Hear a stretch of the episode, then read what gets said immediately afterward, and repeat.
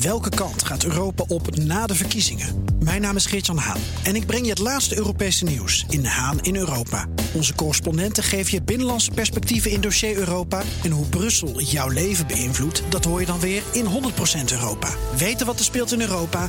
Luister naar de programma's van BNR. The Donald Show. Tijd voor de update over de United States of Trump met Jan Postma, onze correspondent in Washington. Jan, eh, in de West Wing van het Witte Huis moet een hele zwik mensen hun telefoons inleveren. Waarom? Wat is er aan de hand? Ja, dat, dat komt, Bernard, omdat er eh, op dit moment zoveel gelekt wordt in het Witte Huis. Daar willen ze wat aan doen. En uh, daarom moeten inderdaad alle stafleden, als ze binnenkomen, hun privételefoon in een kluisje leggen bij de ingang van de West Wing. En ja, dat pakken ze echt heel serieus ook aan, want het wordt echt gecontroleerd. Kantoortjes worden, ja, daar komt onaangekondigd iemand langs met een soort pijlapparaat, een soort telefoonverklikker. Uh, en die weet precies welke merken telefoons uh, er liggen en, en, en waar ze ook liggen. Dus ik stel me voor een soort geigerteller of zo, waar je dan die harder gaat piepen.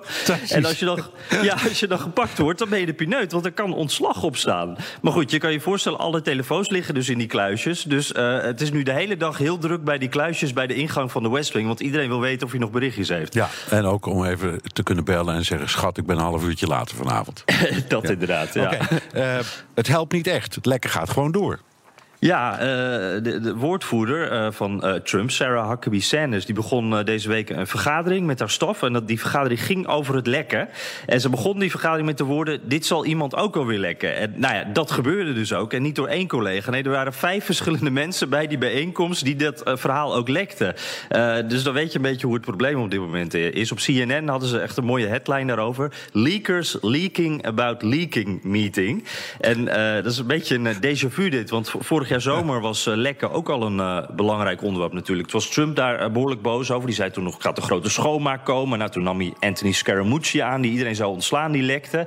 Nou, Sarah Huckabee Sanders was nu ook boos. En die zegt eigenlijk een beetje hetzelfde. Wie lekt, wordt ontslagen. It's an honor and a privilege to work for the president and to be part of his administration. And anybody who betrays that, uh, I think is a total and complete coward. And they should be fired. Nou is de vraag, Jan, hoe komt het dat er zoveel wordt gelekt? Ja, en normaal gesproken dan, hoor je dat niet echt natuurlijk. Maar nu was uh, journalist Jonathan Swan, is van Axios... die, uh, die dacht van ja, waarom vraag ik dat niet gewoon even? En die is naar al zijn anonieme bronnen gegaan. En die waren daar eigenlijk heel open over. Een paar reageerden en die zeiden van ja, soms is het een afrekening met een collega. Dat gebeurt veel in dit Witte Huis. soms is het een laatste redmiddel om een van je plannen nog te redden... om een beetje de publieke opinie mee te krijgen. Misschien dat dat het nog redt. En voor veel is het ook gewoon een spelletje. En dat, dat blijkt ook wel uit het feit dat ze allemaal antwoorden op die Uh, en dat een zelfs tips gaf. Uh, een van de bronnen die zei: uh, Ik luister heel goed naar de uitdrukkingen en de woorden die mijn collega's gebruiken. En die woorden gebruik ik dan als ik lek. Om dus een beetje de, de, de, de verdachtmaking op die collega te brengen. Ja, ja. En hoe zou je het moeten oplossen? Het is niet, van, het is niet nieuw, het is van alle tijden. Maar dit is nu wel heel erg. Hoe los je het op? Ja, dat, dat is wel grappig, want er wordt nu gezegd van dit heeft ook met sfeer te maken. Hè. Er is niet echt vertrouwen in het Witte Huis, het is een beetje ieder voor zich daar. Uh, stafleden die zeggen nu ook van ja, ik, ik, vertel niet meer alles tijdens vergaderingen. Dus je zou kunnen zeggen een beetje een angstcultuur. Uh, ja, en Bill Clinton, die had een beetje hetzelfde probleem. Die had ook een lekprobleem in de West Wing. En die heeft het eigenlijk helemaal anders aangepakt. Die heeft juist het teamgevoel teruggebracht, of dat in ieder geval geprobeerd. En dat was toen voor hem de oplossing. Dus niet jagen met die telefoonpijlers, maar uh, ja een dagje op de hei of zo. Of in dit geval misschien een Trump resort. Ja, maar dat was natuurlijk in een periode dat je wel mobiele telefoons, maar nog geen smartphones had. Dus het was iets makkelijker misschien. Dat is wel waar. Dat ja. is wel waar ja. nou, nou, iets wat er misschien wel of niet mee samenhangt, want misschien is het ook wel een lek. Uh, de, de, laatste persoon die Trump s'avonds spreekt voor die geslapen is niet zijn vrouw Melania, begrijp ik. Ja, klopt. En dat is inderdaad ook zo'n verhaal wat dan naar buiten zijpelt, niet via de officiële wegen.